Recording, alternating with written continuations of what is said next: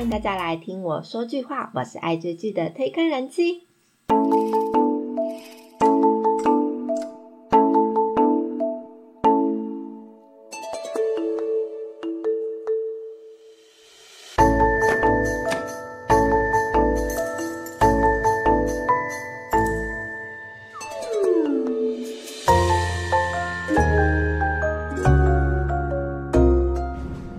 诶，听到这个熟悉的开场音乐，应该知道我今天要介绍哪一部韩剧了吧？什么？你不要跟我说你不知道啊！今天要介绍的可说是二零二二年年度最强的黑马电视剧《非常律师禹英禑》，这部与众不同的律政剧。那律政剧其实一直都是收视跟口碑的好题材。那今年以来，其实有非常多叫好也叫座的作品，例如少年法庭啦、啊、呃军检察官博多呃多伯曼，还有依法行事，还有个最近热播的李钟硕的新戏黑化律师等等。那观众其实很喜欢享受那种电视剧里面那种辩论的对决。不过呢，非常律师禹英禑的主角却是一位患有自闭症的天才律师哦。那他会用什么方式来替委托人伸张正义或洗刷冤屈呢？这部戏啊，其实是 Sky T V 新增的频道叫 E N A 播出的水幕连续剧，那也是 E N A 电视台它继剧必秀不在这部作品之后推出的第二部电视剧的作品，由浪漫医生金师傅的刘仁植导演，还有电影证人的文志源编剧合作打造，总共有十六集。那剧情是在讲述一位智商非常高，但是社交智力很低，患有自闭症类群症障碍症的禹英禑律师，他作为律师他整个成长过程的一部电视剧。那禹英禑这个禑这个字其实很不常见，我们也是因为这部剧才学到这一个字的，嗯，非常谢谢这一部剧。那这一部剧呢，其实虽然在一个新成立的小电视台 E N A 播映啊，不过它飙高的收视率还有破表的好口碑啊，也成为 E N A 电视台开台的最大功臣。那它的收视成绩从第一集的 百分之零点九五， 哇塞，还不到 百分之一 哦，到结局最后一集最高收视有 百分之十七点五三， 直接飙了十七倍的收视、欸、根本就是今年度的最强黑马剧。本来其实今年度最强黑马剧应该要颁给社内相亲，因为它也是从第一集大概 百分之二、百分之三 左右的收视，到最后一集接近快呃超过 百分之十五， 快要 百分之二十。那它这一部禹英禑的收视平均呢也有 百分之十点九三， 所以让剧迷呢留意到这一个新兴的电视台，不止这一部剧，也留意到这一个诶没有听过的一个电视台。那禹英禑其实自从开播以后呢，讨论度就非常的高，它的收视啊评价也都是一路的飙高，那不止登上了韩国，还有台湾等等全球大概有十一个国家的收视冠军，那也在韩国夺得电视剧热搜的第一名。那其他电视剧呢真的是看不到它的车尾灯，已经被狠狠甩在后面，所以那时候同个时段的水幕连续剧啊，它的、呃、成绩、哦、都是非常的惨淡，大家都在等禹英禑赶快下档。那因为这部电视剧真的太红了，所以之前就有媒体报道啊，那他们呃制作公司啊也有陆续接到来自国外片商的翻拍提案，特别是美国方面十分的积极，所以呢可能有机会拍成美版的禹英禑哦。那来介绍一下他们的演员吧。那呃这这部戏由朴恩斌、姜泰武还有姜其勇等人主演，那不止男女主角爆红，那其实剧里面的所有大小配角的人气都跟着飙涨。那女主角呢，朴恩斌她其实去年凭着古装剧恋慕中啊，她女扮男装啊的呃亮眼演技啊大受好评以外，而且还获得百想艺术大赏最佳女主角的提名。但其实他是童星出身，他出道到现在其实已经二十五年，那累积蛮多自己的作品，那这一部终于算是找到他自己的人生代表作。听说原本呢，他是因为恋慕啊推掉了禹英禑这一部的演出，不过呢这一部禹英禑的导演跟编剧啊就是很希望朴恩斌能够接下这部戏，所以足足等了他一年，就是等他恋慕结束了以后再次向他提案。哇，真的是太感动，如果我是演员的话，我也会觉得我好像非接下这一部戏不可。所以呢他的呃导演跟编剧的真诚也打动了朴恩斌，然后说服他接下这一部戏。那他说真的也是完美诠释了禹英禑这一个患有自闭症的角色。那剧中其实有非常多很细腻很入微的类似自闭症患者的一些表现，例如呃说话非常快，但是没有那个阴阳顿挫，而且没有办法分辨人的情绪，然后说话也非常直接，然后也不自觉的会仿说，就是会跟着别人说呃同重复一句话，那有对自己喜欢的事物呢会极度的热情等等，这些呃一些症算症状吧，一些表现啦，都算是呃比较属于自闭症患者的一些呃呃日常生活的一些方式。那朴恩斌其实把这个角色呢用比较可爱又正向的方式去呈现，所以非常讨喜。再来这部剧呢不只让女主角朴恩斌受到瞩目，就连出道已经十一年，那作品也非常多的男主角姜泰武终于尝到爆红的滋味了。你看，我其实看韩剧这么久这么久，我终于才知道哦，这个人叫姜泰武。我相信很多观众都跟我一样。那他呢是二零一三年以演员团体出成员出道的，那他至今其实累积的作品已经有二十几部了、哦。那其实中间有蛮多很多知名的作品，像是《绿豆传》，还有呃前去年的《某一天灭亡来到我家门前》这一部剧。很多观众应该都跟我一样，可能是呃看到这个人哦好像有印象，但是叫不出他的名字，或者是呃可能现在他红了，然后电视就会回顾他之前的作品，才发现哦原来他有演过什么什么什么剧。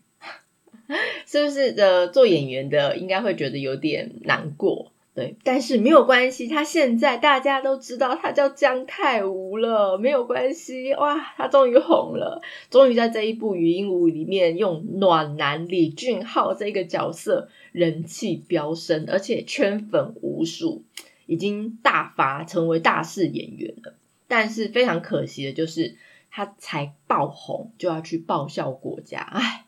我觉得韩国真的是很过分，像我们家的朴熙涵也是因为才刚爆红，结果就马上去当兵了。那他也算是呃姜泰武也算是近期啊呃最让粉丝心碎的入伍男神之一。那当然另外之一就是我们家朴熙涵咯。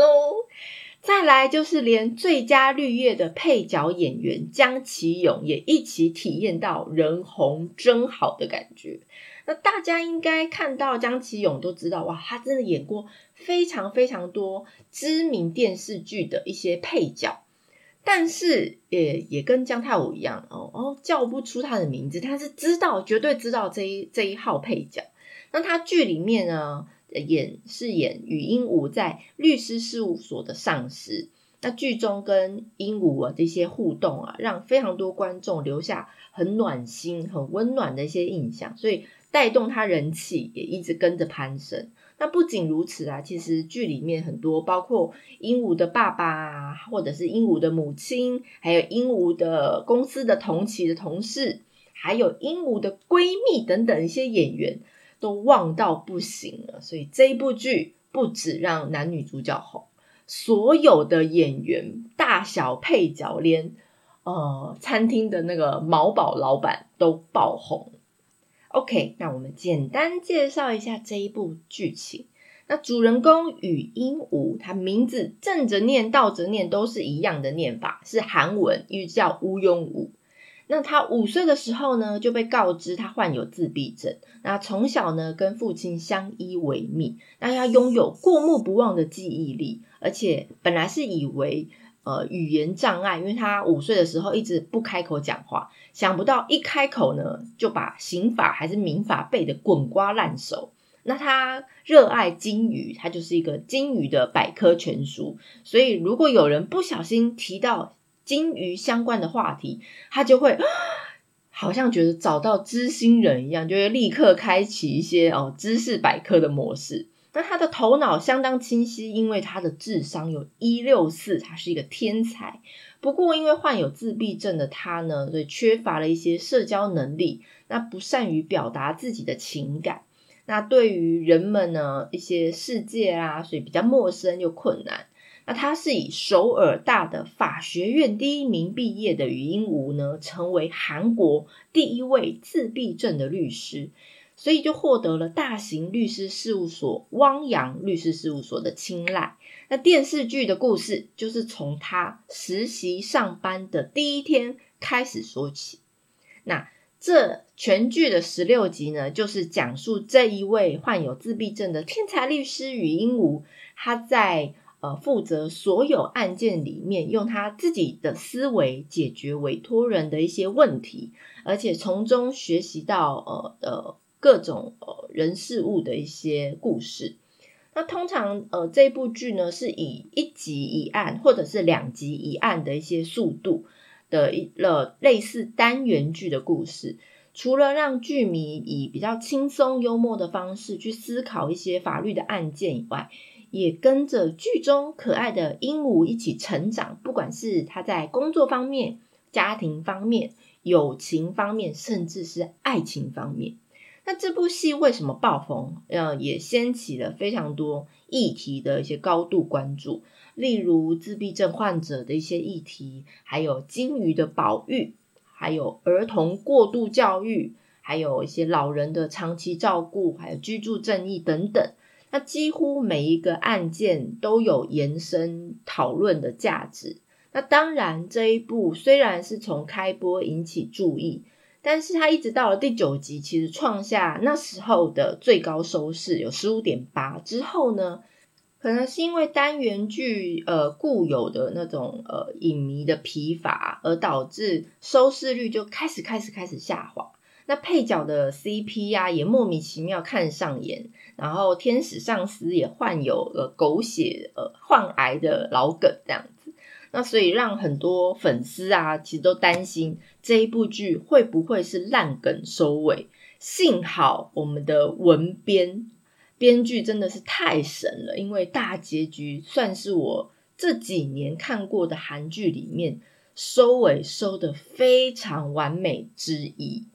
那非常律师禹英禑这一部剧的成功其实不是偶然，那今天可以简单解析一下这部剧为什么能够成功爆红的几个原因，有兴趣的朋友可以继续听下去。那首先呢，它的主角选角真的是算很完美。那刚开始呢，其实因为这几个主演像朴恩斌啦、姜泰武啦，他虽然他们都是出道蛮久，那也有很多也有几部一些主演作品，但是他们其实就是欠缺一些人生的代表作，就是没有爆红过。那所以这一部其实在刚开始要开播之前，因为他们几个主演不算非常红，然后再加上呃又是一个小电视台，所以没有什么话题，没有话题度，而且呃，大家像以我们追剧的剧迷来讲，就会觉得哦，好像有这一部知道，那就是崩垮。但是想不到第一集一看下去就入坑了，因为他的角色非常吻合呃他们、呃、演员的气质，所以我觉得呃，不管是配角，刚刚有提到为什么这一部剧不主角啊，还有到大小配角都那么红，是因为他的选角都非常非常的符合他们演员本身的气质，也或者是说演员他在呃努力去诠释他负责的这个角色的时候也非常的到位。再来当然就是配角的一些助攻，因为光呃一部剧有十六集，光是要靠着男女主角要撑十六集是不可能的。那一些配角的一些呃不管是喜怒哀乐啊，去帮助男女主角或帮助整个剧情的成长。再来的原因呢，这一部并不是非主流的爱情剧或者是律政剧。虽然爱情和呃法庭的一些呃对决呢是有在剧情里面，不过它并不是完全完全主要的一个呃故事。它主要其实是要叙述与鹦鹉这个自闭症的呃，小女孩，女孩啦，呃，她在成长为真正律师的一个整个过程。那她的呃剧情故事呢，其实也非常的发人省思，所以其实吸引像我这样子的观众是看了一集以后觉得、啊、怎么会这么好看啊，惊为天人，然后一集入坑继续追下去。第四点原因呢，还有真实案例的改编。那其实剧情里面呢穿插很多案件，因为刚刚有提到这部就是以一集一案或者是两集一案的一个速度来推进。那其实蛮多部分的案件呢都是改编自真实的故事，例如第一集就是老妇人打伤她失智的老公，还有第三集自闭症的弟弟殴打哥哥致死的一个案件。那这些其实都是真实的故事去去做改编的。那其实每一个案件呢都都让人家可以去好好去思考说，哦，怎么会发生这些案件。我自己特别特别有感触的应该就是第九集，就是儿童过度学习的那个案件。因为毕竟呢我家里也是一个小朋友，我也会怕假设呃小朋友长到那个年纪，我会不会也像案件里面的那些父母，就是啊，要强逼自己的小朋友要这样子用这种方式去学习。所以我觉得他每一个案件呢都可以让人家好好的去思考。再来就是鹦鹉还有她的闺蜜东格拉米打招呼的方式成为最近很流行的见面的方式。哇，连防弹少年团他们都用这个方式来见面打招呼，大家应该都知道什么呃、嗯、什么方式吧，就是哦物出了用出了物，很可爱。大家如果有刷一些嗯 I G 的一些短影片的话，还可以看到很多人把这个打招呼方式编成一个街舞，然后来跳舞拍摄成影片，我觉得相当的特别。再来呢，金鱼百科知识倍增。大家真的是因为这一部剧啊，开始对鲸鱼呃产生呃好奇，应该说好奇嘛，也开始去关注哦，有些鲸鱼的一些保育的一些观念。那也谢谢于鹦鹉告诉我们那么多，呃，原来有不同的鲸鱼的一些种类，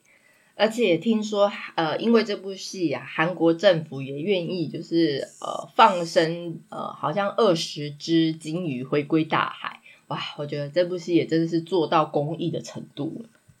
最后呢，它这部戏真的是正能量满载，而且是前后都有呼应的呃剧情，所以让呃最后大结局为什么收视率这么高？也是因为这样子。那因为虽然呢中后段啊的剧情啊一度就是被剧迷就觉得啊怎么爱情线好像过多，所以造成一些收视率的小小的下滑。不过呢因为大结局的一些安排的很巧妙，所以整个扳回一城。那首集啊跟最后一集的呼应的一些剧情也安排也透露的于鹦鹉的一些改变和成长，所以真的是让从头看到尾的一些剧迷非常的感动。那如果大家呃会想知道到底是哪些前后呼应的，我觉得大家可以去上网找文章，我们不会在那边一一一一的再讲下去，而且不如直接去追这部剧还比较实在，是不是？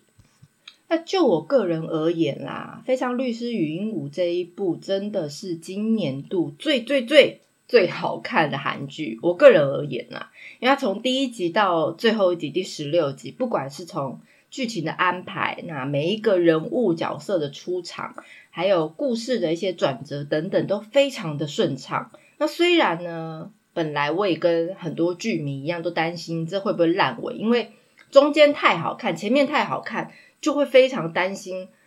会不会像二五二一一样，就是一个是一个很烂的结尾，这样完全就是怕爆的程度。没想到这个结局真的是收得非常完美，满分如果是一百分，我给九十九分，哎，剩下的一分为什么没有满呢？我就是留给中间就是有几度我自己也有感觉它有点拖戏的嫌疑啦，所以就留那一分不给它。那这一部剧呢，原本就是因为它就是一个又小，刚刚提到又小又新的一个电视台，加上那时候主角也还没有爆红，也不算是一线的演员的关系，所以开播之前啊，几乎真的是没有人讨论，然后也没有什么宣传，因为小电视台好像宣传不起来。然后那我其实一开始没有打算要追这部剧，因为太多部剧要追了，然后水幕剧其实也蛮多的，然后刚好其实是因为 Netflix 有在跟播，所以就、嗯、心里就想说啊，就青菜看啊。那想不到就是一集就入坑，就觉得超好看。而且那时候其实因为我有在接呃网站的外稿，然后刚好有在有接这一部的首首播开箱。然后我通常首播开箱都是看完首播的两集以后才会开始写文章。我有史以来我第一次也是唯一一次看完第一集就觉得我要马上写文章开箱这一部剧，就是这一部《语音舞》，看有多好看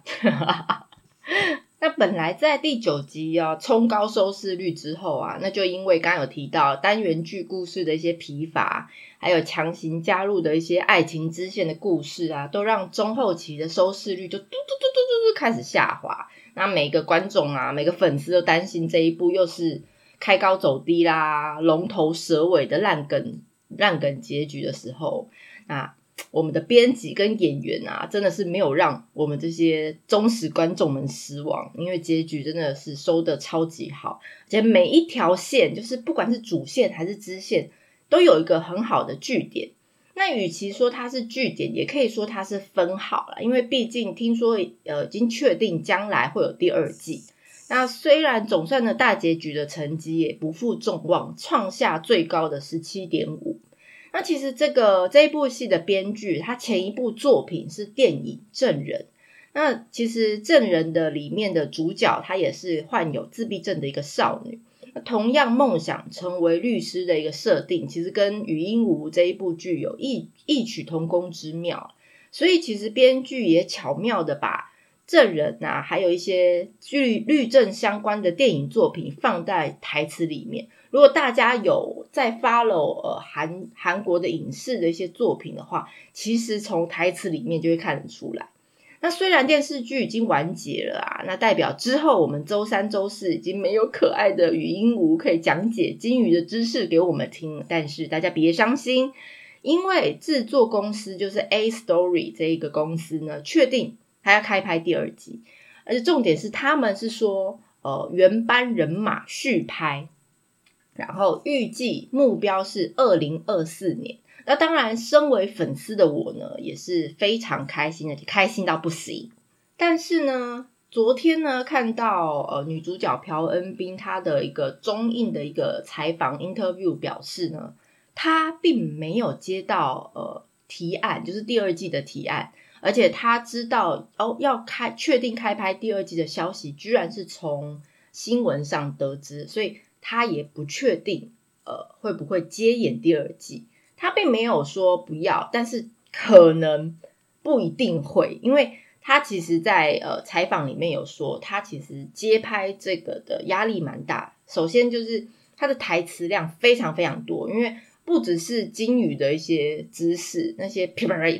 金鱼怎么有什么什么金鱼种类啊，它怎么怎么长，再来就是很多法条要背，所以他觉得拍摄的七个月的时间里面，他都觉得很像在考试哦。我自己也觉得哇塞，如果是我是演员，我是他的话，我就觉得我我好像在考公务员的事一样。那再来他也觉得他希望就是把这个画呃语音舞画一个据点。嗯，我自己也觉得很多东西啊好像拍得很好以后，大家就会想说要开拍第二集，然后那很有很长的时间，就是通常续集都会比比第一集还要难看，而且难看很多，就大家都很失望。所以我自己也会觉得这一部剧如果可以的话，除非他们是百分之百把握第二季真的是可以可以比第一季好看，或者是不输给第一季，不然我就觉得把观众内心的余音无放在第一季，留给他一个完美的印象会最好。因为其实他第一季的那个结局我说收收得很好，虽然没有一个完全完全的 ending， 但是每一条线都算是有一个哦，算是分号，就是一个呃小小的据点。那那如果第二季的话，其实主要男主角因为也去当兵了，那他可能要出来的话就是两年之后，所以他们也是打算等呃二零二四年希望能开拍。那如果呢女主角朴恩斌不接演，那那就算是等姜泰武出来，你要大家想想看，于英武换一个人来演，就算剪了一模一样的头发，